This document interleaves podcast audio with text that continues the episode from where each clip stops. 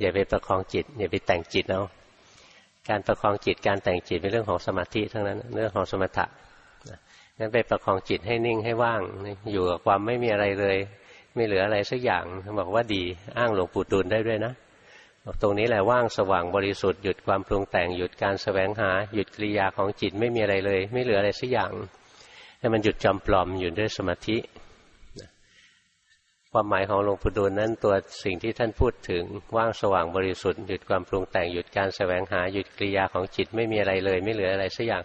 อันนั้นเป็นอริยผล